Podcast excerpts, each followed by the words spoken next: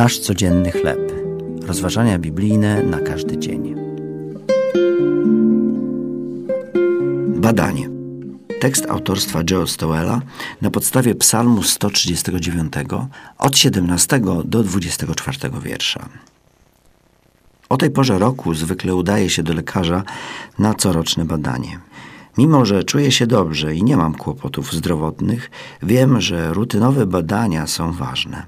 Mogą one bowiem ujawnić ukryte objawy, które jeśli nie zostaną zdiagnozowane, czasami stają się poważnymi problemami.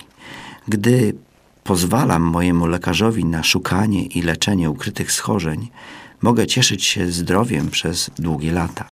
Psalmista odczuwał to samo w sferze duchowej. Błagał Boga, by zbadał jego ukryte grzechy. Badaj mnie, Boże, i zobacz, czy nie kroczę drogą zagłady, a prowadź mnie drogą odwieczną. Najpierw dał Bogu możliwość pełnej i bezwarunkowej kontroli, a potem poddał się sprawiedliwym Bożym drogom, które zapewniły mu duchowe zdrowie. Nawet jeśli czujesz się dobrze, nastał czas na kontrolę. Tylko Bóg zna prawdziwy stan naszego serca i tylko On może odpuścić, uzdrowić oraz zapewnić czyste życie i owocną przyszłość.